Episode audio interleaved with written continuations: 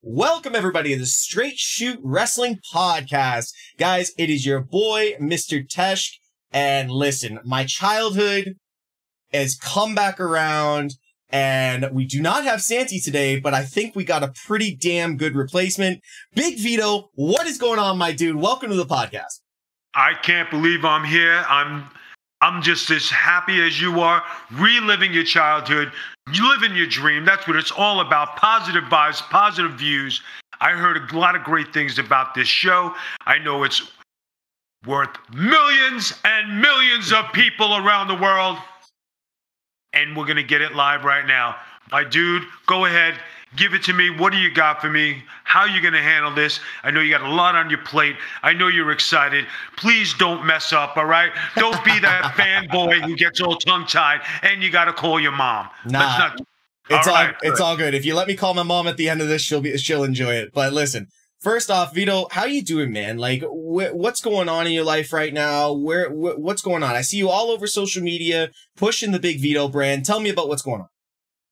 Well, I'm just living a positive lifestyle, just doing my thing, taking care of Miss Noel.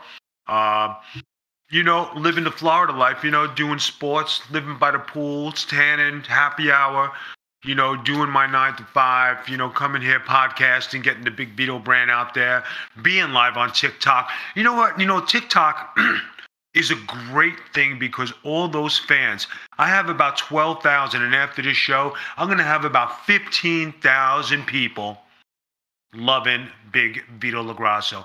They love all my stuff. They always say, Vito, you're the only guy who participates like you know no other person on TikTok. You're the only celebrity who gets on and actually talks to the people, answer their hopes and dreams, get involved with them, and that's what it's about: being positive in life, spreading good wealth. You know what I'm saying? That's what that's what it's about. Listen, man, I, I will attest to that. You have been one of those ones when it comes to the social media game TikTok, coming on the podcast, really just getting your name out there through the creators, which I don't think a lot of, uh, professionals and celebrities realize how important these platforms are to build their brand, you know, after, after the gig is up and, you know, be there and be aware of what's trending and what's new. And you and Noel have taken this to a whole new respectable level because you're so involved. Like I've got people that are currently live on TikTok right now asking like, what's going on? We know he's on the Straight Shoot podcast. We, they've got sent questions in and they're excited to talk to you as well. And I think this is a good stepping stone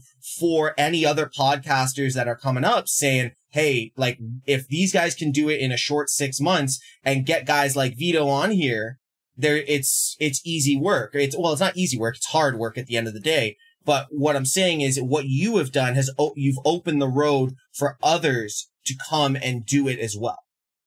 Well, you know what it is. My thing is is that I would like to get, I would like to you know entertain the fans here, but also get a chance to get bookings, you know, do some movies, do advertising, do commercials, do other things, so I could earn a living here you know, doing these TikToks and doing this stuff. My presence is very well known. A lot of people like my upbeat style. They have a great time on the podcast. They like watching the shows. I did a game show uh, yesterday on the sit down, which was good. And I said, you know, we had our, you know, our panel, and I said, this is your WWE, and I use what is going on in wrestling, and I let these guys do their narrative. So I'm going to get you through some things here. This is going to be your WWE, okay? Here it goes. Who is your favorite diva of all time? Favorite diva of all time? Yeah. Listen, who's your favorite female wrestler? My my favorite female wrestler of all time is actually Trish Stratus. But before I finish that sentence, I have such a soft spot for Torrie Wilson because I used to work backstage events at my arena here in Ontario. And that woman was so nice. She gave me a lovely little kiss on the cheek because I got her ice cold water. I'll never forget that. So she lives, she's got a very close spot, spot, spot in my heart. All right. So here we go. Trish Stratus. Yeah. Okay. You own the WWE. You have a one night stand. You're a married man. Do you have a one night stand or do you keep it an affair? Whoa. So, um, listen, I'm a married man. I I've never been one for the. This is fantasy. There This is is fan- there there's no fantasy. It's if I'm locked down, I'm locked down. That's who I am, and that's who I am as a person. So you All know right. what, Trish, I appreciate it, and I love you. I saw you in Toronto, but uh, or in Kitchener when you were here last a couple of months ago. But sorry, I would definitely say no. All right, you're the CEO and chairman of the board. You just who will be your women's champion? Um, currently, Any women's champion. any woman's champion, I would have Bianca drop it to uh, Alexa. All right, so Alexa Bliss is your champion. Yep. You're working late nights. Alexa and you are grinding. You're, you're there putting, trying to put the product up. Alexa decides to give you an intimate kiss. What do you do? Oh God, pray I got an NDA and I can pay out three million dollars. All right. So you pray, you pay, right? mm-hmm. Now, this was so much fun yesterday. I got to tell you, it was it was hilarious because the guys are sitting there and they're going through this. But this is today's wrestling. So you have you have your kiss leads to something else. Then six weeks later, she says at WrestleMania, "I have something to tell you. I'm pregnant. What do you do?" Pray that NDA is sealed tight. Okay, so you you pay because you play, right? Yeah. So now, with this happening, it's sitting tight, you're on the QT, you're having a child with your champion, okay? Do you use it as a storyline on your on Raw? hey, listen, if I had the mentality like uh the current booking does, absolutely. Okay. So you have the storyline, okay? She runs into a problem. She's having a hard time with the pregnancy. Do you move her into your house and tell your wife that you're having this child with so and so? No, that's why I've got that foolproof NDA. Simple as that. You're on your own, kid. See ya. Here's three mil. I'll talk to you later. Hit me up on the down low. I'll throw you some crib money, some baby formula and shit like that, right? This So- thing went on. these guys were laughing, dying, right? So at the end of the show, these guys go, Hey Vito, you know, nobody picked you to be champion in their Fed. I says, and I said, nobody picked Miss Noel either to be their secret diva, which was fine. He said, Vito, what about you? Who are you gonna pick? I said, Hey, it's my show. I can't have, I can't answer any questions. hey man, What? that that's awesome. I love it. That's having a good time and not burying nobody and just entertaining the people because everybody sat there like in the live chat, they're going like, Oh my God, this is awesome. This is great. This was like Hollywood Squares, you know what I mean? This is like Yeah. this is your life. Yeah. But that's today's business and that's today's wrestling. What's going on? So if you let's get into today's business and today's wrestling because there's some dynamics of this kind of wrestling that we're seeing in sports entertainment, both AEW and WWE, that is really kind of bringing the resurgence of your era. And like I grew up, you know, 90s attitude era. I grew up ECW. I grew up WCW. Uh, I was running up and down the stairs, flipping between channels during the Monday Night Wars. And where, what do you see currently in the current product, both AEW, or WWE, and even some of the independents like Ring of Honor and Impact, that is really, that they're really doing a good thing to kind of keep your era alive because a lot of people are really shitting on the current product saying it'll never be what it was. But then there's Right. a lot of other people saying, well, it's a different, it's a different, it's a different time now, right? From when I was wrestling and involved in the Nitro Wars, ECW, WCW, TNA, the WWE, back in the WWF, everybody forgets I, I started in the WWF in 91, Mm-hmm. right? There are no bigger than life characters when you walk somewhere. If you saw me walking in the street, you said, that guy is somebody. Even today, people say, I know you. Mm-hmm. When you look at today's wrestler, a lot of them are average sized guys. You couldn't say, I know him. They're not bigger than life. That's what we're fighting. That's the first thing we're fighting, right? So, for the Brock Lesnar's, the Roman Reigns, the Randy Ortons, Edge, Um, I'll use those guys. You could tell, okay, they are somebody. When you flip to AEW, right? I know Chris Jericho. I know Billy Gunn. Uh, Mark Henry, Paul White. You might know Wardlow if you follow the if you follow the product. Yep. Taz, you know if you follow the product, you know who he is, but he's an announcer. Majority of the guys are not bigger than life, and they don't have that platform in AEW. It's like WWE, and then here is the AEW. When former WWE stars come to the AEW, it is not the grand entrance. Everybody made a big thing about CM Punk coming back and his thing, right? But what Triple H said was right when they were going through that era there with him and Triple H. The only reason you're here, if you don't have a place like the WWE to drop your pipe bombs, nobody's going to listen. So you need the WWE platform. When you look at him today, he doesn't carry that same star power that he had in the WWE. Agreed. And it's drop off. Daniel Bryan, the same thing. And everybody has leveled down instead of leveled up. Mhm. The guys who they have on their show, this is nothing against them, but they never have that time in the WWE to make them that bigger than life star. Let's talk about Cody Rhodes. To Cody Rhodes, right? He didn't like this gimmick. He didn't like that gimmick. He didn't like the other gimmick. He was Dusty Rhodes' son. Um, WWE gave him five or six different gimmicks to get over. Couldn't get over with the shit. Mhm. He goes over to the Independents, makes a name for himself. Um, gets in AEW, puts himself in a position where he's top guy. Puts himself over, or tries to.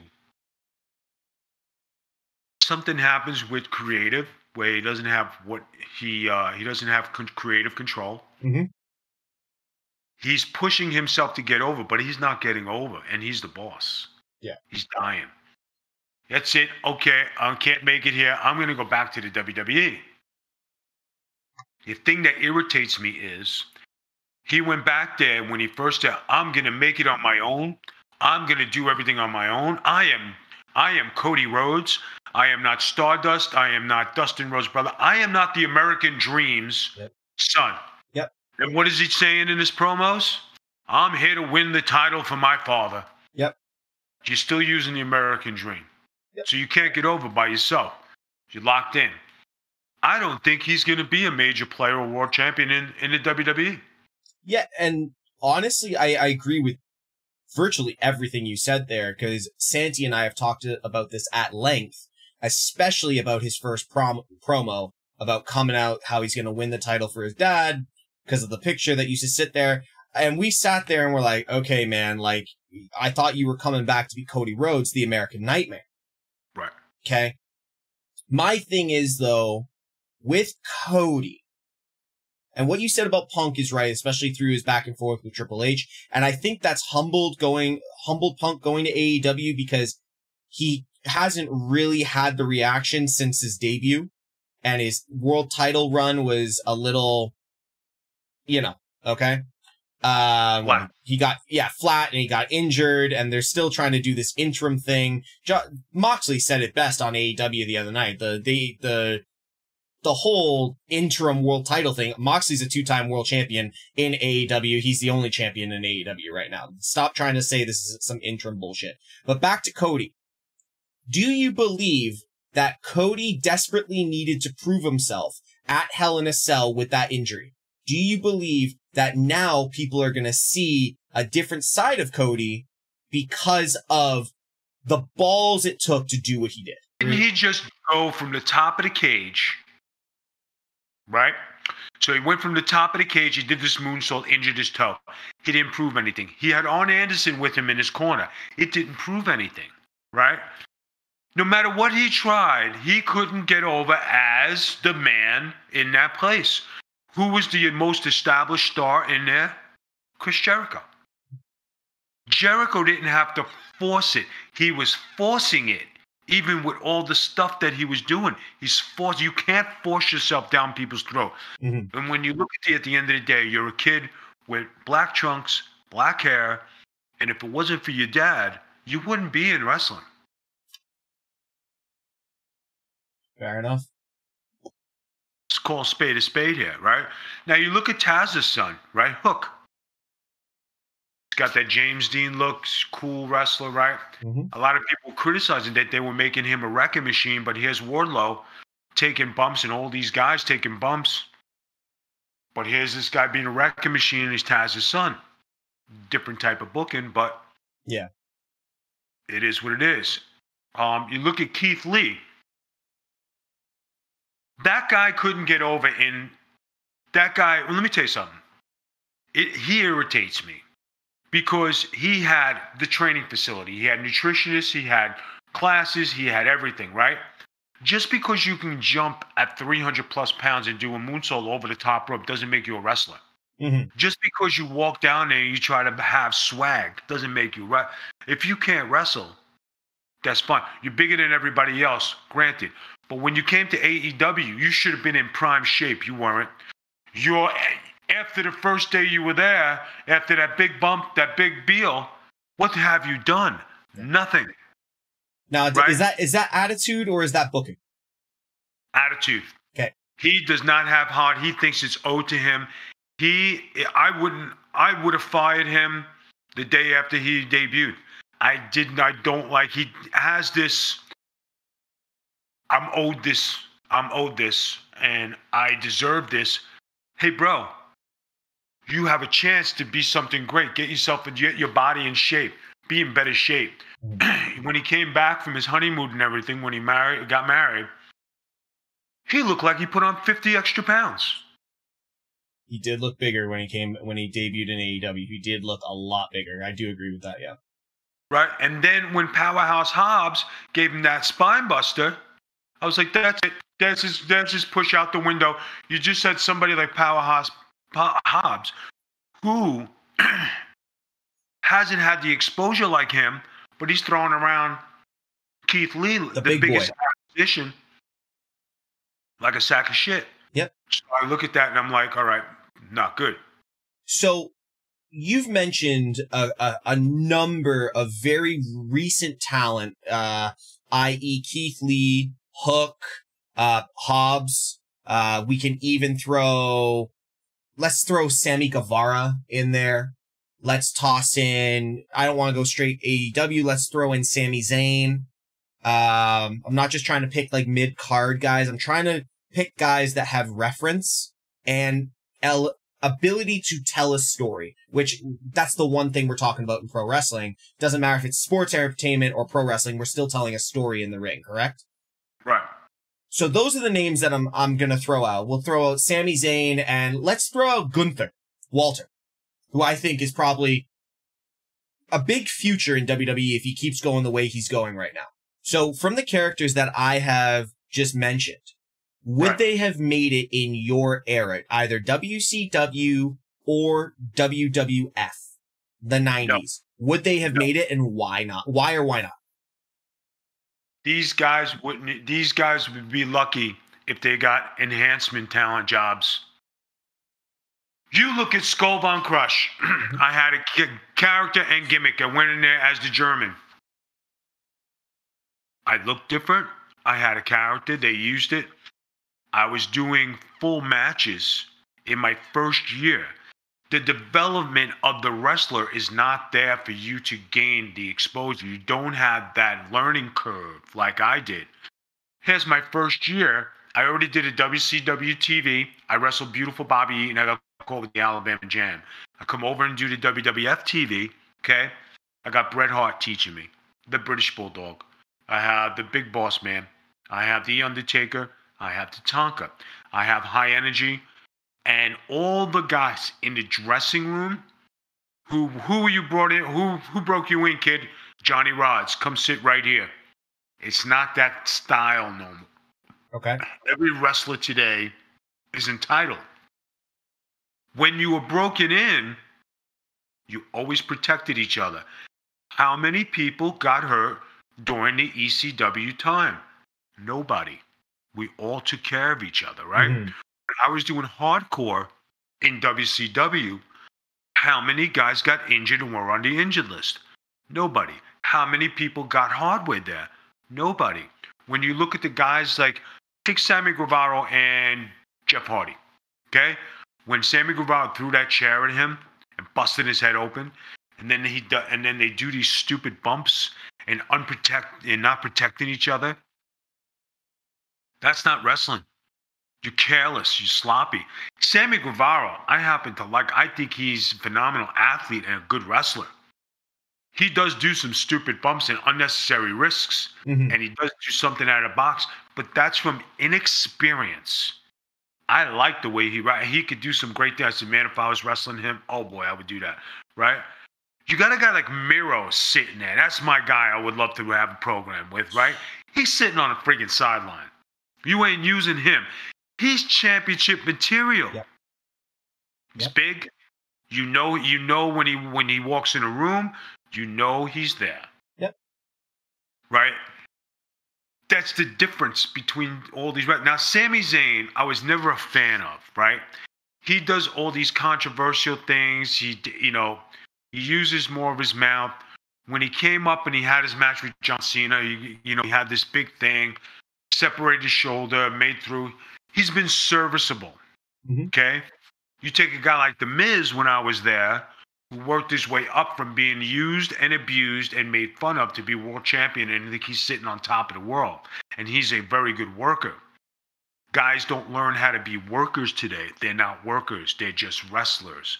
There's a difference. You can go out there, yeah, I'm a wrestler. I had two lessons and everybody's a wrestler. Yeah. But being a worker, nobody is a seasoned worker because they're not territories to learn in and there's no place to learn.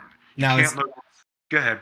sorry. Now, is that uh an uh lasting effect because of Vince buying everything up and just not having the territories available, or is that something else? We got to remember, in the 90s, that was the last of the territories. I went to the last of the territories to learn how to wrestle Mhm.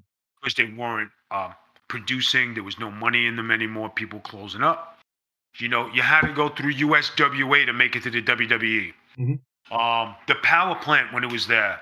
When I was coming up, I went from um, WCW TV, WWF TV. I went to Japan to get my Ribera jacket, which was important.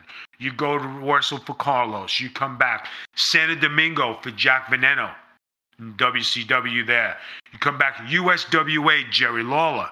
You come back. Um, you go back to Carlos Colon WWC. You go to All Japan Pro Wrestling. You come back. You go to um, ECW. You get an offer. WCW. Right. Then you go to the XWF, which was another place that closed down and had all the greats. Okay. I went back overseas. I went to TNA. I went back to Germany. I went back to uh, Japan. Then I finally got to go to the WWE. But you look at the wor- the body of work that I did to get to these places. Yeah. They don't have that today. And if you take a lot of those guys who were on the AEW squad and AEW um, on all the shows, Vince McMahon would never put those guys on TV, and he would never put those matches on TV No. with these guys who were on these TV shows, right? Now, you take when I was on those kind of TV shows like Superstars, um, I can't remember the other shows, the names back then, but I'll use Superstars, right? Yep. I was doing matches, live matches at the Manhattan Center with Tatanka. I was doing them with Typhoon, and they were putting them on live. They didn't think I could do a live match and have offense. They would put me on. And what did WWE known for? They used to chop and cut out the bad spots. The AEW doesn't do that, and they expose the business. Mm-hmm. And the thing that drives me crazy is they have all the minds back there in AEW, and they don't go back to Wrestling 101, which drives me absolutely crazy because those kids can benefit from listening to the veterans. And from what I understand is they don't want to hear it. You're the old style. This is the new style, and this is what's going to make it. Let me tell you something. If I had to go to that roster and I had to look at guys and talent, we would have enough for one show. So, am I t- am I getting a hint that you're not a fan of the AEW product? For what you see, the sloppiness out there, no. I like to watch the guys who I, I bring back Chris Jericho, right? Yeah. He didn't have to be world champion, but they needed a world champion to get the company over. He did that.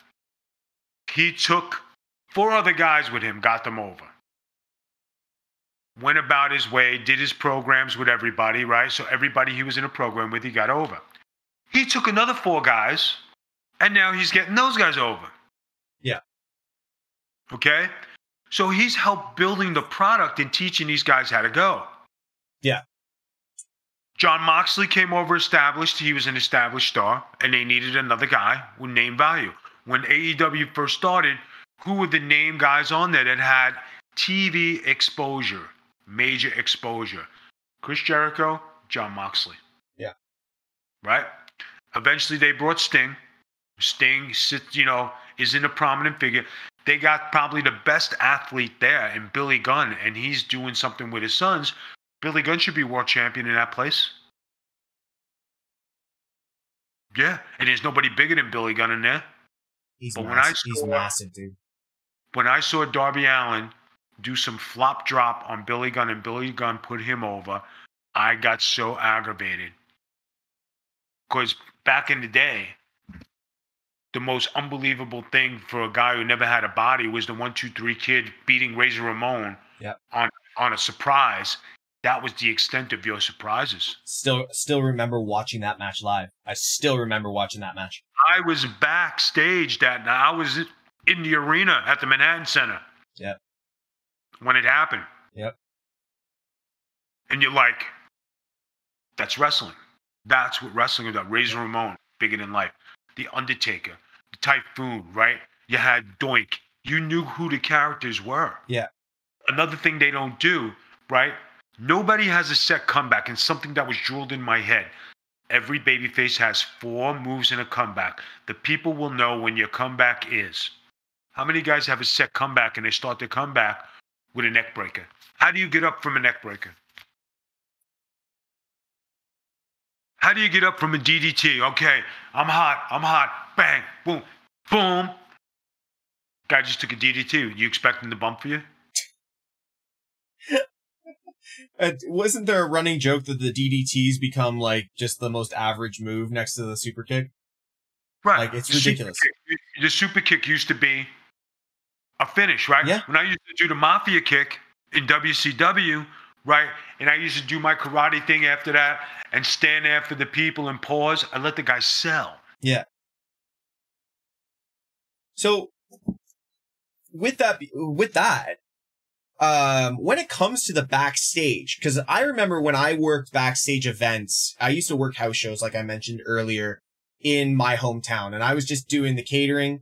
But obviously, the caterers do get to get involved, chatting with all the guys in the backstage, the guys that are friendly enough to acknowledge you, and like Yeah. the people that I can shout out for one is Eddie, um, Ray, Cena, uh, Paul White. Like those guys were approachable. They they came to you. Um, but I want one thing I've always wanted to know: Does everybody in on the roster know how it's going to play out every night, especially on the live shows, or is it just the guys in the matches and then the rest of the the rest of the results are like? Like I don't want you to break kayfabe just for this podcast, but I'm asking just out of pure curiosity. You know, Cena and Taker go on you're sitting backstage and you're watching on the on the monitor in the back. Do you know what's about to happen? I'm watching like you are. You know, when everybody wants to know if everything is scripted, not everything is scripted, right? And the guys who are wrestling in the back, everybody just worries about their match and their angle. Mm-hmm. So how can you worry about the Undertaker and Cena, what's happening there? But as you're trying to make it to that level and be up there. So with today's product in Raw, how many times do you hear, oh, things were torn up, we got to rewrite this, rewrite that, rewrite the other thing. WCW with Vince Russo and the trailer and going over there, how many times did they have to have a summit at the meeting because Steiner was upset and Goldberg was upset and Nash was upset And uh, Ric Flair was upset. Roddy Piper was upset. The Macho Man was upset. Sting was upset. This one was upset. The other one was upset. So does any of that fall on Russo? How could it fall on Russo? It was just the culture of the business. Okay. The one thing I could say about Vince McMahon and his ship, there's one boss. Yeah. You either do it his way or get out. Yeah. You don't like it, get out. Times have changed where people have walked out because they have balls. Back in the day, you would never think. You would never do that. Mm-hmm. Changing of the guard, changing of the time. Social media has killed kayfabe. You can't kayfabe things. No, and I agree with that. That's the one thing that I miss from the 90s is like you had to find the dirt sheets, if anything. You found the magazines from the week before on your newsstands, that kind of thing. That's where we got kind of all our knowledge. And I, I miss like the surprise pop. Like I don't even remember the last time there was what Edge, Edge's return at Rumble, maybe, maybe. Let me ask you a quick. Let me tell you something real quick, right? Yeah. You guys know Bill Apter and George Napolitano, right? Yes. Okay, you know them. Do you know how big it was to get in their magazines and have your picture in anything they did? Because that's that was your social media. Mm-hmm. If you got in their magazines, that's how you got out there through the magazines. I, if I pulled out, I have a duffel bag, a blue duffel bag. It's got magazines that like you never seen before. Then I'm in there. I'm on one side, The Rock is on the inside. I'm on this side, Triple H is on this side. Eddie Guerrero, Big Vito, right? The Mamalukes, DX. Yeah. You talk about stuff like my wife goes through that sometimes. Oh my God, you're with this one and you're this. And people forget that I was up there and I was one of those guys because of those magazines and because of the work I put in.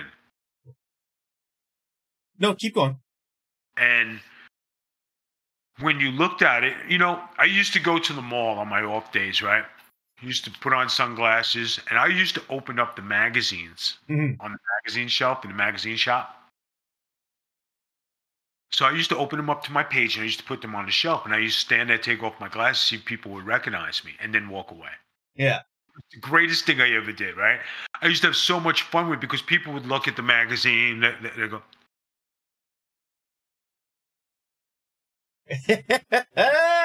and then you just walk out and you laugh, and then they come running up to you after they bought the magazine.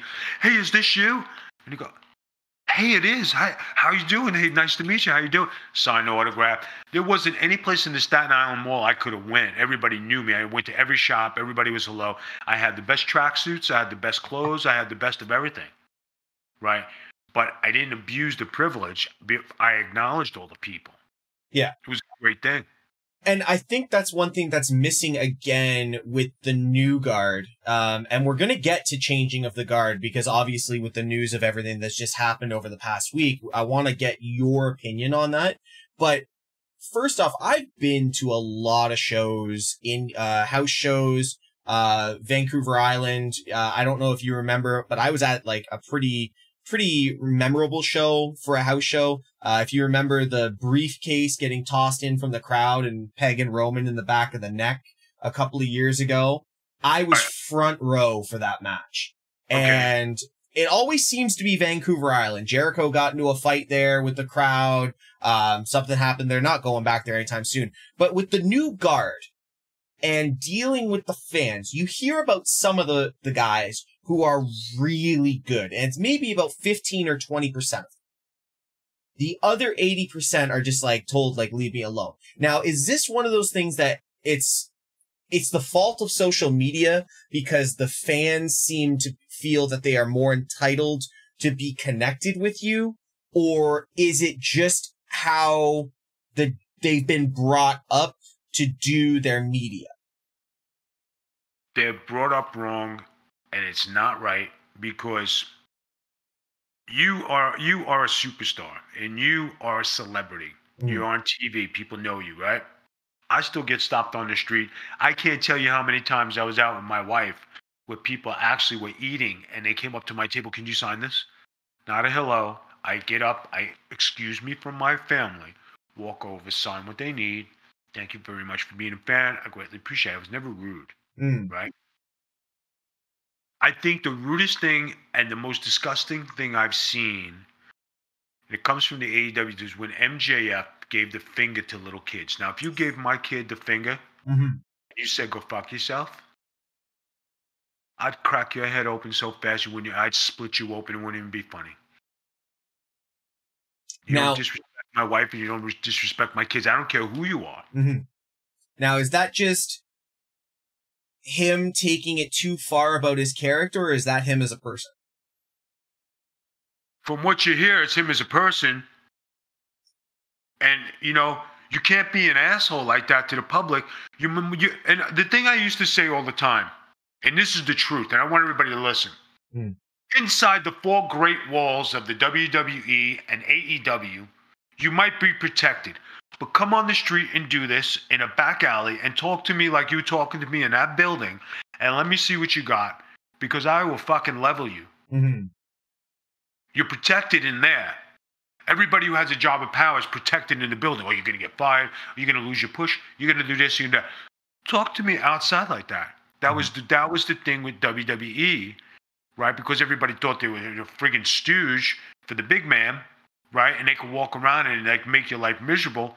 But as soon as you go home and you're a normal person, would you even think to talk to Vito LaGrasso like that on the street? No.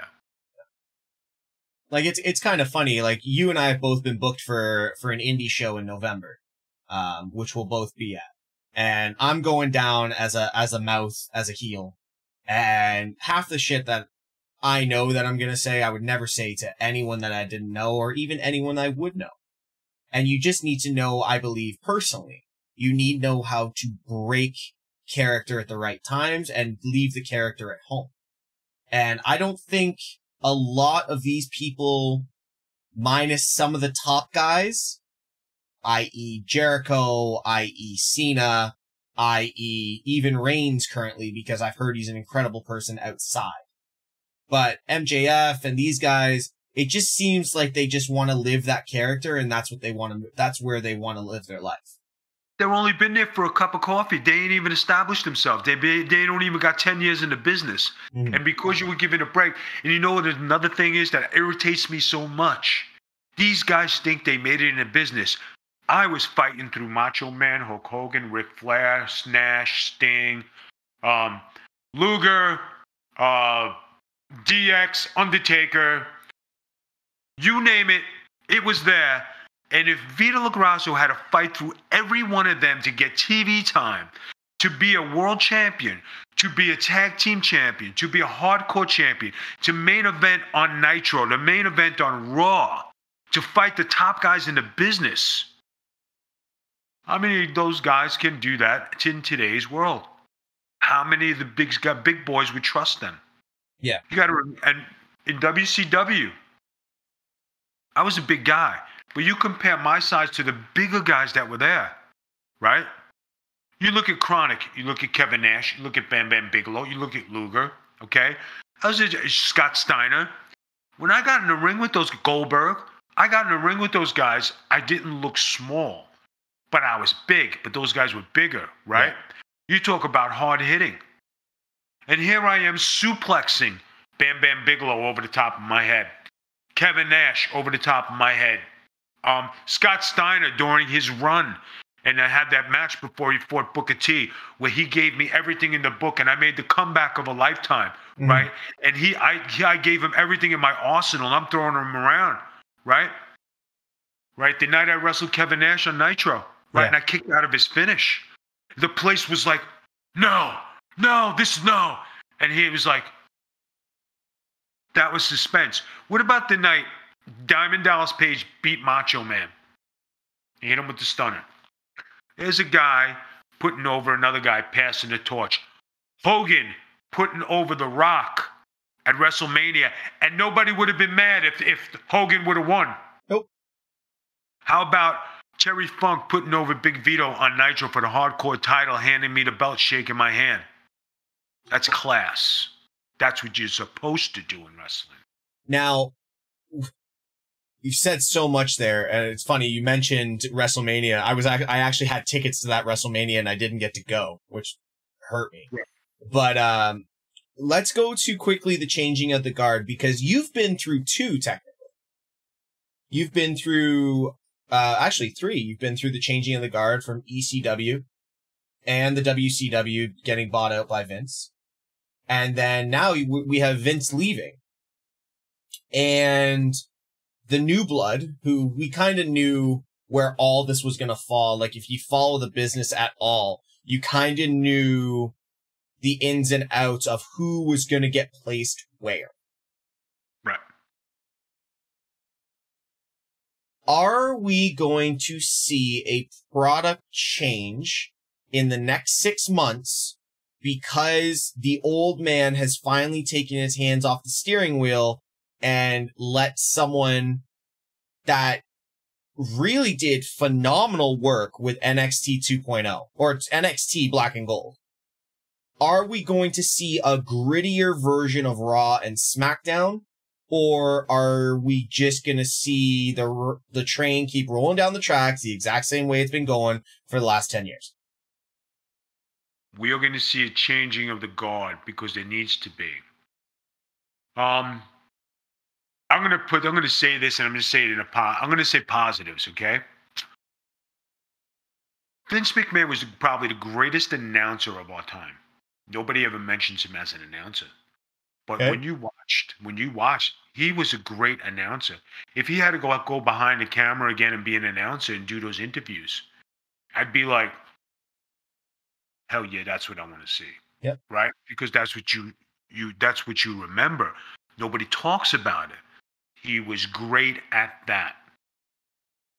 Him having a mind for the business and bringing WrestleMania and doing everything, he had a mind for it because he let his mind go. Mm-hmm. Right? He brought in stars. He changed the direction of the business from when his father had it. Now, remember, I came in in the 90s. The 80s, they were already changing into something different to where, okay, the 90s, Icopro, bodybuilders, beautiful bodies that started. It started before with superstar Billy Graham, Ivan Putski, Tony Atlas, Hulk Hogan. Yeah. Savage? Savage? Savage too. But you talk about the guys who were big, like monsters, right? So you talk about a change of guard. When you when you got to wrestle, now I'm gonna give you a scenario. I wrestled Bill Eadie on the Independence hundreds of times. I wrestled Haku, right? You remember? Do you people realize that that was like the Super Machine and the Masked Superstar and Andre the Giant? Remember that tag team, that three man tag team? I don't. That's a little back That's, for me. Okay, but Haku, Bill Eadie, and Andre the Giant. I wrestled two of those three, and those guys were monsters, right? Those were men with men bodies. Yeah. I wrestled Ivan Koloff in the 90s, right? First time I felt man powers when he grabbed me like this, people. I just stopped and I would look and I was like, wow. Mm-hmm. Wow. I just had a wow, right? You wrestled SD Jones, you wrestled Jim Powers, you wrestled Iron Mike Sharpe. These were veteran guys who took the time to teach you. A guy by the name of the Honky Tonk Man. I wrestled him so many times, hundreds. He, I became a student when he talks about interviews of my two favorite students, Big Vito and Perry Saturn, right?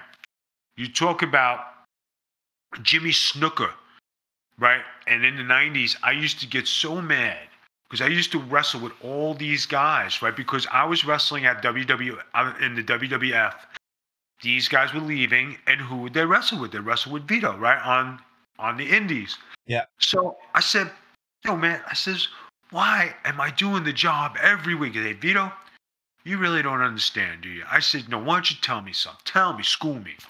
He said, "Vito, you're the only guy who makes them look like 20 years ago, and you're the only guy they bump for." That's a massive compliment. That is a that, massive compliment. That's a massive compliment, right? When you have George Steele come up to you in the arena in Elks Lodge, come over here. How you doing? Who broke the, didn't Johnny Rodz break you into business? Yes, sir. How come you're not wrestling full time for Vince? I seen you on TV. How come you don't have a job? Says, I don't know what to say. Give me your stuff. What did you carry with you? Your picture with your name on the back, address, phone number, and everything.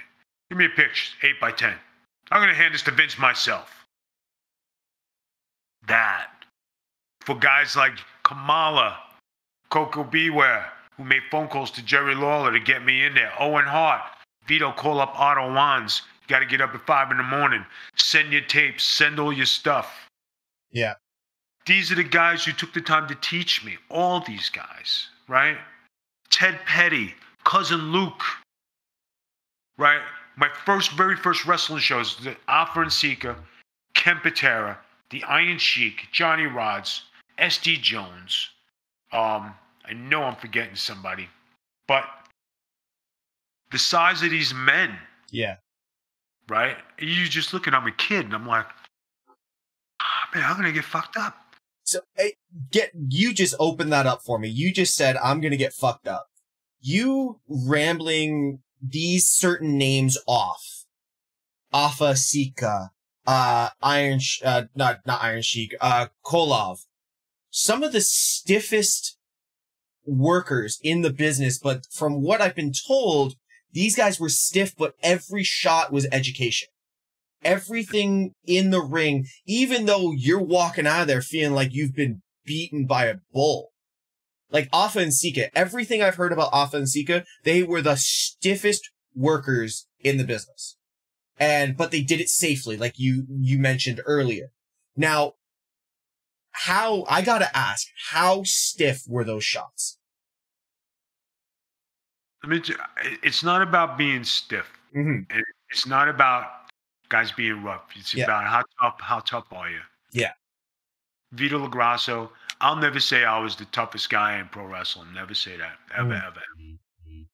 Was I tough? Everybody knew it. I could back up what I said, Mhm. right? And I was tough. I'm not saying I was no slouch. I knew my wrestling. I could take the best hits. I could take the best of the best with everybody. But they didn't do it with malice. They did it to teach you. And when you teach somebody, you ha- you can't show them the easy part of what it's like. You have to earn your stripes. Yeah. Right? So I'm wrestling Bill Eadie. You you only know, okay, you ready. You know what I mean? You wrestle the rest of these name guys in the business. You know how many times I wrestled Sergeant Slaughter and I go back and forth with Sergeant Slaughter? And Sergeant Slaughter was six six and he's big and he's like and here I am coming up in the business, you know what I mean? And like you you're wrestling these legends, you're wrestling them as a kid. But these guys took the time to teach me. And if they hit you or they not nailed you, you didn't say a word. You took it and you're like, all right, let's go. You all right, Vito? Yep, I'm good, man. Yeah, Vito, you're gonna be okay, kid. You're all right. You're all right. I never cried, never bitched, never moaned, never complained, never said you hit me too hard. I seen guys complain and they used to get beat the shit up because you don't complain. You, you want to be a wrestler? You shut up, you take it, you learn your craft. Yeah. That's what's that's what's missing today, right? And a lot of guys get a bad name because they say, "Oh, he stiffed me. Oh, we're in a shoot." You have no idea what a shoot is. You have no idea what it's like to be in one of those things. Nothing. And it, Right. it, it doesn't seem like you hear, well, as much as you hear about backstage, you don't hear about shoots anymore. Like back in the 90s, there was a lot of shooting going on, and that was before social media and the internet. And you all, you heard about it too. So if you knew, if you're hearing about it and there's no platform to hear about it, you know it's something's going on, right? How many fights have haven't you heard about that happened backstage where two guys didn't like each other, and you go they go out there and you pre- you know who's a tough guy? Who's a big tough guy had heavy hands? Jim Duggan. I when he hit it. when he had a right hand, he hit you in the mouth. Mm-hmm. Like fuck, man. So I'll take another guy who you used to have brawls with. Everybody remember a guy named Buzz Sawyer. Buzz Sawyer. I know. That I'm not. I'm not hundred percent. Go on. Buzz Sawyer against Jim Duggan. Okay. You talk about hard hitting guys. Yep. Okay. How about my first trip to Japan? Stan Hansen against Scott Norton. And I'm watching this in Japan with Kevin Sullivan. And it's the first time I'm actually watching Japanese wrestling. I'm there in Ribera, I got the jacket. Yeah, I know WWF, you know, I'm, and I'm like, holy shit. Mm-hmm. And you're seeing this. Vito, you'll be okay. Johnny Rodz taught you how to wrestle. He says you got to learn how to fight. Don't let anybody kick your ass here. And that fucking put me on guard. Right? That's insane. I, because what people don't realize when you go to every different territory, there's different ways and styles of wrestling. Mm-hmm. Jap- you have to know how to wrestle amateur when you go to Japan. Do you realize that Hulk Hogan probably is a great amateur wrestler, but he never showed it here in the States? But when you watch Hulk Hogan Muda and you watch Hulk Hogan Japanese tapes, that son of a bitch could wrestle at six six. Yeah, he was no slouch. Right? Yeah. No slouch. But you never heard of Hulk Hogan being a tough guy, right? How about you wrestling Animal and Hawk, Legion of Doom in the 90s? There's Vito wrestling, you know, and the guy who I was wrestling with when we had this new match, Tony Garea comes up to me, and I had been there at TVs, and he said, uh, All right, kid, you're going to take the finish. Uh uh-uh, uh, i am not taking the finish. I looked at him, Tony, and Animal and Hawk, we just looked like this. He's like, Vito, are you okay? Yes, sir. You no problems? Nope. Know what we want? Yep. so that guy, wow. On the next set of TVs, who did they feed him to? The Samoan SWAT team. Ripped his friggin' singlet, beat the living shit out of him. And I said, see, jackass, you should have just took the finish. Yeah, just shut right? your mouth and work. Third TV, he was the guy who was on with The Undertaker and they burned his boots. Oh I don't think they paid him. For, yeah, yeah, they oh burned oh the bottom. God. Teach him a lesson. All right, let's get to. I got. I do have a question. I want to get because you've gone over a couple of decades here, um, right. and obviously the the mind is fresh. Um, and I, I've not seen anyone ask you this question. Give me your three favorite matches that you ever worked. It doesn't have to be TV. It doesn't have to be on the big stage. Just give me three matches that you worked, who you worked with, and why. My first, my second WWF match against Bret Hart. Okay. Because he came up to me after the first time I wrestled him, and he was a little stiff with me. and uh, he came and apologized to me. And he says, Hey, come over here. I said, Yes. He says, uh, I apologize for being a little rough with you. I asked to work with you today. I says, You didn't have to apologize. I said, I'm just trying to be one of you guys. He says, You are one of us. He says, Come on, we're going to wrestle today. And I says, Okay. You know, can I do this? He says, I can let you do some stuff because back then you didn't get offense. I was probably one of the few guys that got offense. Mm-hmm. And he wrestled me. I wrestled Bret Hart four times. And when you have Bret Hart coming over to you as a pro and you're a young kid in the business, that most memorable night. Yeah. My my other great matches with Rob Van Dam in the ECW arena. If I would have beat him that night, the place would have became unglued. Probably one of the best matches you see in ECW. Then probably my all-time favorite, um, the night I beat Terry Funk for the hardcore title. It's got to be up there. It's got to be. And he handed me the belt and shook my hand, which I didn't expect. Mm-hmm. That's pro. Huge. I've been in the ring. I've been in the ring with Flair. I've been in the ring with Hogan. I've been in the ring with a lot of the greats. I'm very honored and privileged to have wrestled all of those Hall of Famers. And thank you for taking the time to teach me. if they didn't take the time to teach me, I would have never made nothing of my career. Mm-hmm. And I always thank them. And even the guys who they said were, you know, and I get upset when they say it, oh, your job or job guy like Jim Powers and S.D. Jones and Cousin Luke and Ted Petty, you know, um, I know I'm missing a few names, but those are the guys who were workers and they work with me on independent shows and they took the time to teach me. Mm-hmm. You know, Honky Tonk Man, I, I can never repay him putting making me work with him and teach. Nah, Skull, got to do this. Hey, Skull, here. You know, you don't. Those are things you don't you you don't forget. Yeah. Probably the most memorable locker room time is uh, I showed up for an independent show, and um, Honky Tonk Man, Greg Valentine, Haku, I mean, all of them is Bill Eadie. Um, there were a bunch of them sitting there. I come walking in with my bag, and um, I was very respectful. So I walk up to him. I said, "Look at you guys," and they all stop and they look. This, what's the matter, Vito? I said, "Listen, I'm trying to get my big break in the business, and you guys are still hanging around. When are you guys retiring, right?" So they all start laughing. So uh, I asked them, I said, "Guys, you mind if I sit with you?" What? You want to sit with us? Come on over here, Vito. Come on. They got up, gave me a chair. I sat with them. Yeah.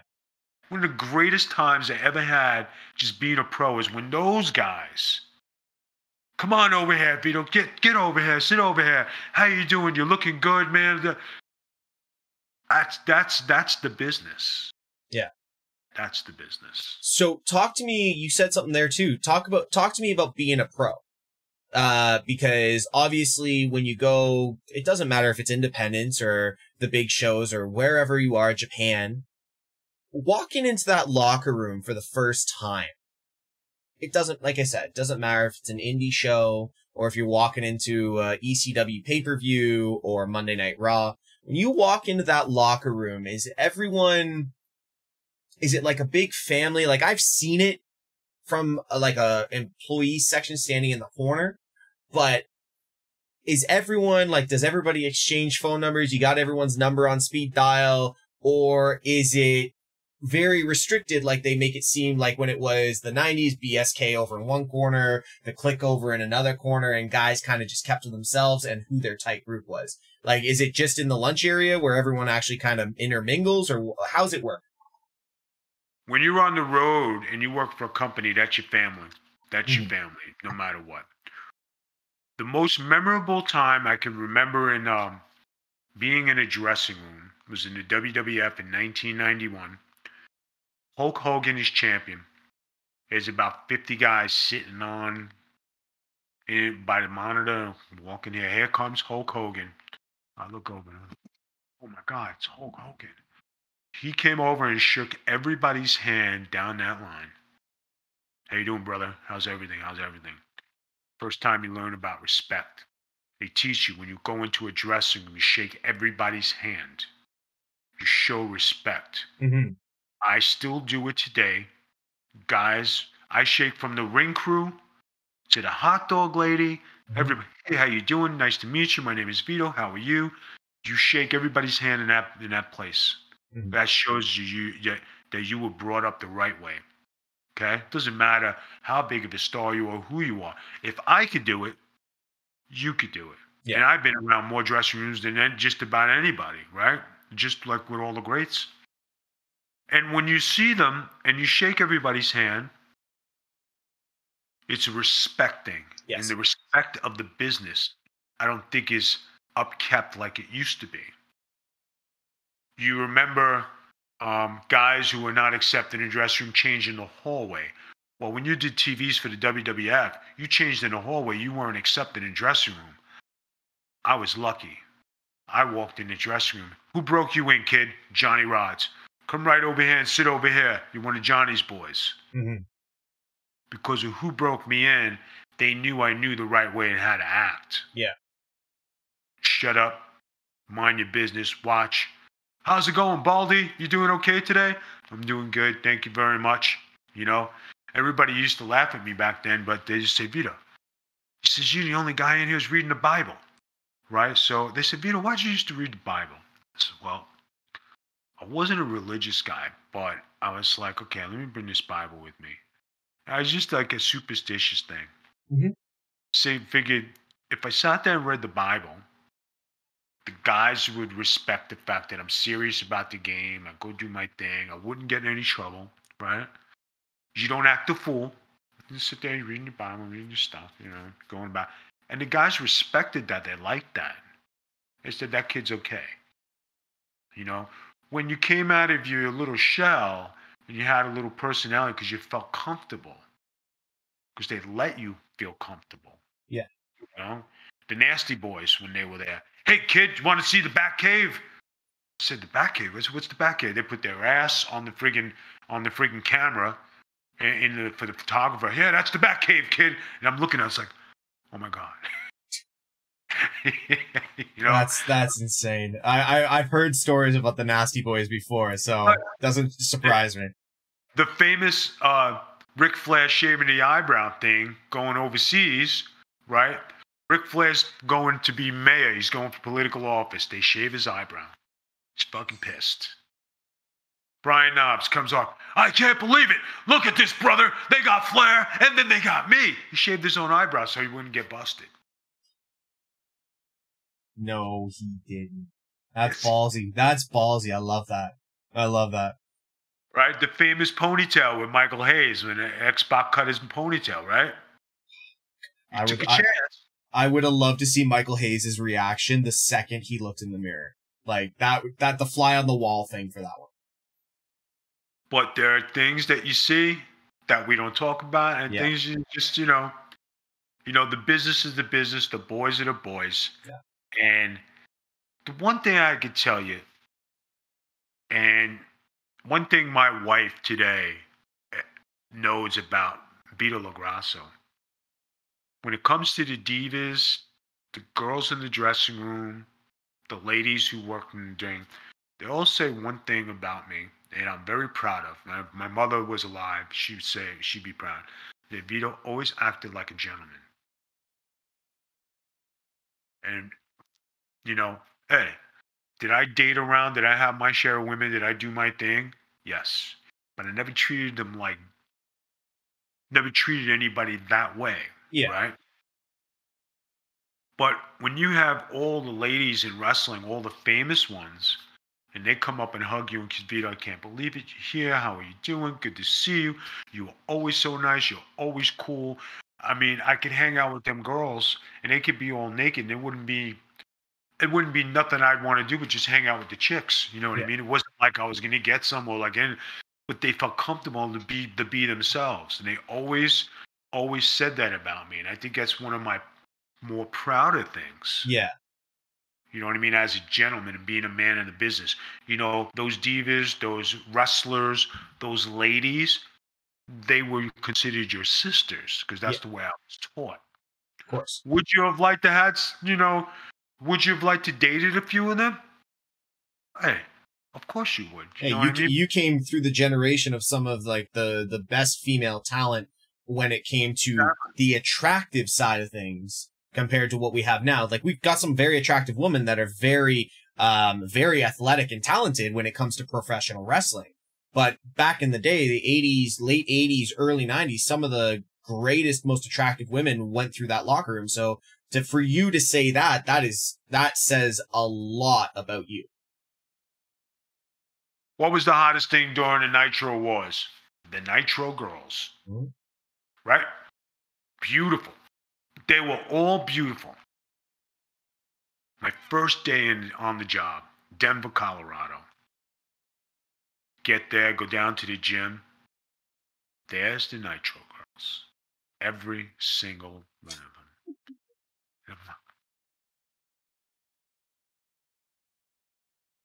Lucky son of a bitch. Yeah. Right. So you get to see them without makeup. You get to see them working out and training, and you say, "All right, this is cool, man. Get in there, introduce yourself, talk." The most gentleman thing I think I did in WCW is I was doing an angle with uh, Dallas Page and his wife. And it was a thing where it used to be the Mamalukes coming around and being, you know, how we were goofball Italians. And they said, "All right, Vito, you gotta grab, you gotta grab her ass and do this stuff, right?" So I looked at Dallas and I looked at his wife. I said, "Is this okay with you? Do I have permission to do this?" Right? So I says, "He said, Vito, you're good." And she told me, "She said, Vito, grab away, go ahead." But the fact that I did that, Yeah. right? Cool stuff. How many people would do that today? I don't know. But that's the kind of respect I had for the ladies and their men I was friends with Mark Mero and Sable, right? Stacy Keibler, right? When uh, we did a thing with Stacy Keibler and she had and uh, she we had a kiss during the spot in the match, right? So I know you said Stacy Keibler, Torrie Wilson, right? Your girls there. So here we are. I come to the spot. I'm up on the rope. She gets up. So I go to kiss her, right? So I told her, I said, listen, I said, do they want me to kiss you. Is that okay? She goes, yeah, Vito. She says, okay, okay. I says, I said, okay. So there she is. I'm kissing her. She she gives me tongue, and I'm like, you know, I'm doing all this, right? So it was probably the greatest spot of all time because, like, you know, here I am not thinking I'm going to get some, and I, I, got some, and then like we both laughed afterwards, and I, I just said, we just looked at each other. I said, yeah, that, that was kind of cool. Thank you, I appreciate it. So guys came up, Vito, you kissed, you kissed Stacy Keibler. How was it? I said, guys, kayfabe, brother, kayfabe. love it, absolutely love it. Oh man. All right, man. Listen. So we've gone we've gone some time here. You've given us some incredible insight, especially your career. Um, you know, just the backstory of the business, some of the people that you've worked with. I've got one more question, and then I've just got uh, a quick word association. I like doing it. Uh, okay. I'll just ramble off some names, and you know, first thing that comes to mind. But my last question is: You have met literally my generation's the generation just before me and the new generation's list of people. Who you still who you still talking to? Who do you still keep in touch with? Who do you still like go for a beer with? Like the business was is massive, it's wide. You're down in Florida now, so like literally every professional wrestler pretty much lives in Florida at this point. So who do you who are you still shooting the shit with?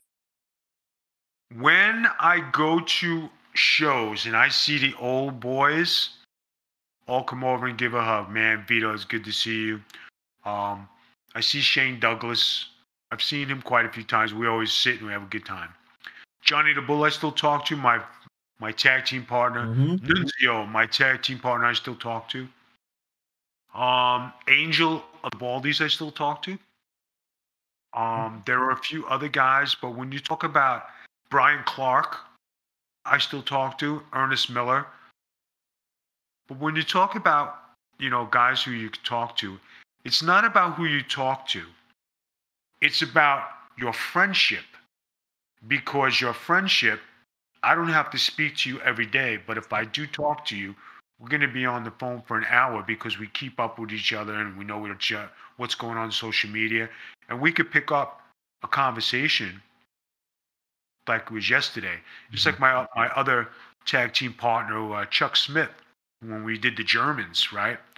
Um, I, I haven't seen him in a long time. When we pick up on the phone, we're on there talking and shooting and catching up, and that's the biggest thing. I think it's not the the constant phone calls, but when you do talk to the guys, yeah, the love and respect that you have for each other that maybe you didn't know existed, but you talk now and you say, and they all say the same thing, and everybody can say what they want. That Vito was all right. He always looked out for the boys. Good man, that's amazing. That's amazing, man. Like it's it, it it's a it's an attest to character, and it just shows like how how you were brought up and how like the respect you you earned um by the boys kind of it's a long lasting one i actually i just had one other question um, that just popped into my head. When it comes to, like you mentioned, the guys who kind of broke you, trained you, got you into the business, is there anyone that you kind of worked with that has come into the business that can say, you know what, like Vito was one of those ones that really kind of pushed me in the right direction? Guys, I'm going to say this, and this is the God's honest truth. I was probably the most hated wrestler ever step in the squared circle. And on the Northeast, I was probably one of the most feared and hated guys that ever step in ring and go to shows. The reason was I took wrestling so seriously. I wasn't into I was not into clicks. I wasn't into going out with the boys. I was into training. I was into practicing. I wanted to be a pro wrestler. Yeah. When they talk about Vito back then, they more than more than one occasion, maybe hundreds if not thousands. Vito, if I would have listened to you back then, my career would have been different. Vito, thank you for taking the time to train me and teach me. Mhm. Vito, I should have listened to you because I went and did everything that these guys wanted to do, but I was the only one who wanted to do it, do what it took. Mhm. So when I go to these places and I see the old guys or there's a show coming up and all those guys, man, Vito, I remember they still talk about stories about me going to different places. You know, um, Iron Mike Sharpe School. I was wrestling with Iron Mike Sharpe, and I wrestled with Mike Sharpe with Tommy Jeanette and Johnny Rodz on the Independence in the Northeast. Hey, Mike, you mind if I come to your school and I could work out? I said, yeah, Vito, come on down. I walk in there. I was so cocky. So it was a guy named Mike Moraldo. I think Crowbar was in there. Mike Bucci was in there. A few other guys. I walk in there. Give me your best 10 guys. They go, What? I said, Give me your best 10 guys. 10 guys came up on a friggin' ring. I said, Okay, guys, let's go. I went through all 10. I said, All right, I'm done. They still talk about that today the old training the old training regimen that I did, something called the Pepsi Challenge. They still talk about it today. Guys who I might have been rough with, but it wasn't being rough. It was teaching him because everybody forgets that I wasn't taught and I didn't wrestle guys my own caliber. I wrestled the WWF guys. Mhm. That's what people forget. So I was already past that you know, goofy, jabo, dummy, uneducated stuff. But here I am being, I'm wrestling the pros. Yeah. So it was different for me. I was different than everybody else. And everybody took it as as me being a jerk off, but it wasn't. I was just different because I was trained to be a pro. Yeah. The one time we'll go from the Johnny Rod school, I went with about four or five guys. And uh they were like, "Oh man, Vito's on the trip. Oh, we got to drive with him. Oh, it's gonna be fucked up." And everything." so we get in the car. All right, guys, let's go. Let's play the name game. Let's. Were like, "What?" Yeah, this is what you do on a trip. You have a good time, right? So they're having a good time, and, and the fucking say, "And Vito's human. Hey, look at this, and he even eating real food. What the fuck?" So it was time to go home, and uh, guys had to drive me home. I said, "All right, guys, you can come to my house to eat." If I told you five heads turned around and they dropped their bed and they said, What? I said, Yeah, we're going home. I said, You guys can come to my house to eat. I got food already made for you. We're just going to go home with you. He says, Are you serious? I said, Yeah, why? I said, Guys, we're not in wrestling school no more. We're on the road. This is Yeah. how you act on the road. Yeah. So That's that's difference. brilliant. That's brilliant. Um, okay, quick word association. I'm gonna ramble off a couple. Um, Go ahead. literally the first thing that comes to mind, and feel free if you want to shoot. You got you got a opinion on them. It's up to you. Okay. Uh, Okay. let's start with an easy one. Uh, Vince Russo. He has been my friend for 30 plus years. I helped break him into business. He um, he signed. He helped get me signed to WCW. Gave me an opportunity to showcase my talents. He wrote some good stuff for me. I'm still friends with him today, even though we don't talk. And you say, "Who do you talk to?" Vince Russo is one of those guys who's busy. He's got his things happening, but he's probably one of my best friends in the world. All right. Uh, Taker. Mark Calaway. I wrestled him in uh, Nassau Coliseum, 1992. Uh, treated me really good. And when I got to be in the WWE and I was signed, they were short uh, druids. So they says, uh, man, we're short druids. We don't have enough guys here. I said, I'll do it. The agents look, Vito, you want to be a druid? I said, are you kidding me? I said, give me the damn thing. I said, it's the greatest entrance in history. I said, but I want to be first, so I'm the last guy he sees before he turns around. They all laugh, but wrestling him and being out there during his entrance, Yeah. that was cool. That's awesome. That, that was cool. So, I mean, I got nothing bad to say about him. He upheld the law. He was old school wrestling. Everything he said in his Hall of Fame speech was the truth. He didn't bullshit. He had to put the work in. And both of us came up during the same time. So when he spoke, I knew exactly what he meant. All right. Hulk Hogan. Hulk Hogan. I am probably one of the few guys who ever calls him Terry. And uh, I could stop. He's one of those guys who I could stop and have a conversation. I don't have to see him. But I could stop and have a two hour conversation with him, talk about life, talk about this, that, the other thing. And he always treated me with respect. Hulk Hogan and I share a very specific moment because the night of the Russo bashing with Hogan, Hulk and I, I was in the Baltimore Arena and I had a dressing room to myself. So Hogan comes in, hey brother, mind if I share your room? I said, Hulk, come on in, man. I got plenty of room. It was just me and him in the in the dressing room. He comes back and I looked at him. I said, Hulk, are you okay? He says, Yeah, brother. Said, I'm just gonna go home. I was just like I just was shocked because here's my buddy Hulk Hogan. Yeah. There's my buddy Vince Russo. And they just had a big fight. And I go out there and I'm like, I said, Vince, what'd you do? And you all know the story. Yeah, yeah. I I just got goosebumps being that you were the middle guy, like kind of there, Yeah. and I remember that perfectly. So like, I'm like, oh, I might have to have you just for more of that. tell you something. I can, I have to say, that night, more of the boys came up to me than anything and said, Vito, what the hell just happened? And then when I went to go talk to Russo, and I said, Vin, I said, I said, what the fuck did you do? You- just, you just fucking torched Hulk Hogan. And then he told me what happened. Mm. So I had to listen to his size being a boss and then him being Hulk Hogan. But I was friends and I was in the middle. Yeah. You know what I mean? So I was, uh, that was probably a tough night for me. It was a tough night for me. Fair I didn't like, I didn't like to see it. You know what I'm saying? yeah, but no, was I get that. part of history, baby. Part of history. Fair enough. Final two. Uh, Paul Levesque, Triple H. Triple H, um, he made it in the business. Great politician. You look where he sits today. He had a great, illustrious career.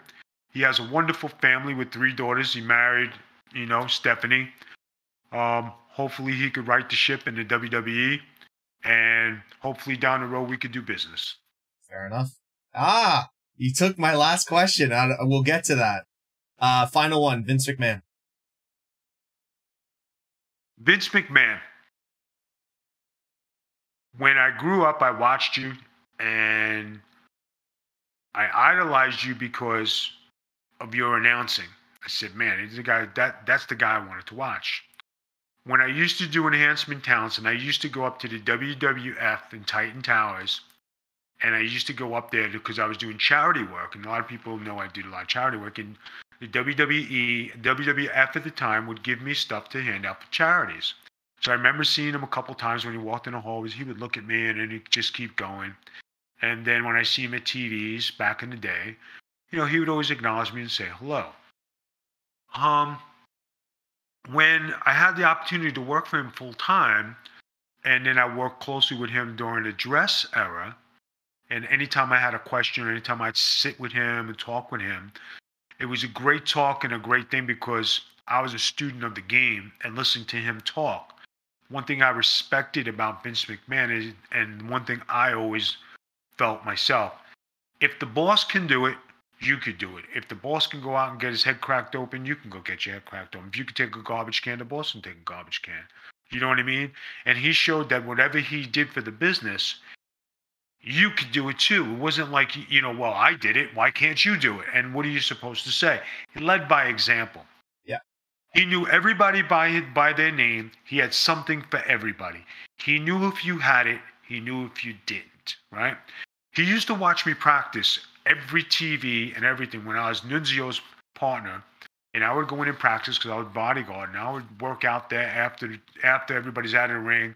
He used to watch me go back and forth and do my thing, and um, you know, we would talk, and me and Nunzio used to uh, put our matches together. He, you know, I'd say, Vince, what do you want? You know, how do you want this? He said, Vito, I'd like this, and I like that. I would go to him.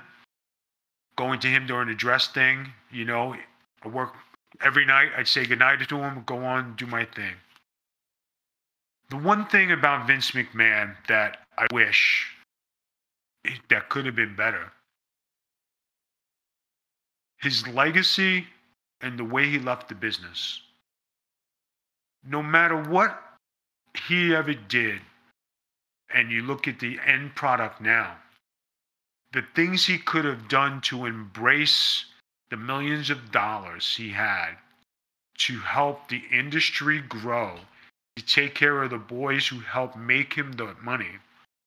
Um, the way he could have finished his career as the greatest owner in sports history. I'm talking baseball, football, basketball, anything. Yeah. And you say he could have been that. For him to end on this note in a scandal is very sad because his legacy shouldn't be that, shouldn't be tarnished. It should be embraced. Mm-hmm. I think that's what the saddest part is out of everything. And no matter what business there was going on, whether it be legal, it be royalties, it be push, it be this and that, Vince McMahon might have had a say, but he didn't know everything that was going on in his house because it was people under him that were making those decisions for him. Yeah. He didn't know everything. So at the end of the day, you look at the grand scheme of things, and he's 76 years old. He has a billion dollars, and life is not in the sunset for him. He faces some some stuff. Mm-hmm. Wish him nothing but the best. I hope that if he is listening and everything is there, there is no hard feelings towards anything. And if I could ever go back to the WWE to make things right and work together to make the business what it used to be, I'd be open to doing this because that's the business I remember. And that's the business that you taught me also. But thank you always for the opportunity. And let's hope that everything works out to where everything is settled in your life as a human being. Always a class act, like you have shown this entire interview, and as you have clearly stated through your entire career, which I think that is like probably the best way to end it. So, Vito, I am going to let you take the floor and let us know what you're doing, where we can find you, what you've got planned, and do we have a potential return in the future? Well, guys, as you know, I have been wrestling, and um, I just started wrestling again, and I've been taking care of Miss Noel because she's been having some health issues. Um, she's a little bit uh, not feeling well right now. So I backed off the wrestling, backed off the bookings, and backed off going out. But um, our podcasts, we changed our forum. We do the TikToks, we do the Twitch.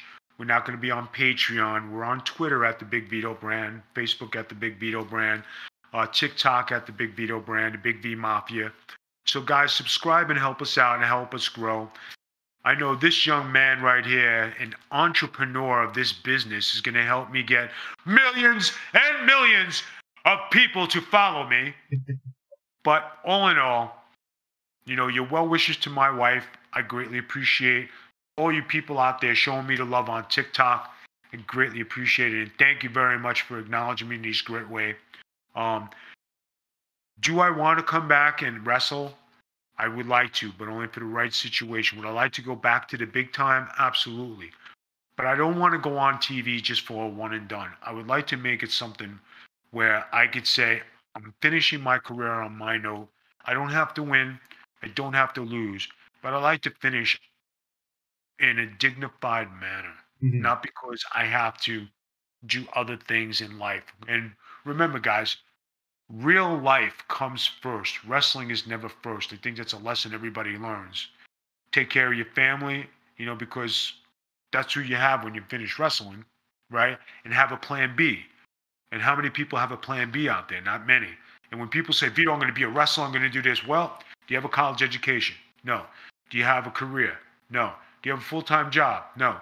Well, go get one of those three things and then go and be a pro wrestler because not everybody makes it. I was supposed to be a pro basketball player. That didn't work out. I tried out for the Olympic baseball team. That didn't try. That didn't work out. I was gonna play semi-pro football. That didn't work out. I could have boxed That didn't work out. I became a pro wrestler and I had to learn on the fly to have a plan B. There's life after wrestling. So if everybody listening, you know, yes to AEW, yes to WWE, yes to Impact, yes to the NWA. Yes, if I can come back and do a prominent role and even wrestle Skull Von Krush, I'd do it. That's brilliant. Guys, this has been Mr. Tesh on the Straight Shoot Wrestling podcast with Big Vito LoGrasso. Vito, once again, thank you to yourself. My best wishes and thank you to Noel for getting this all set up. I wish you nothing but the best and look forward to having you on here again because I think we didn't cover everything and we've got a lot more to talk about.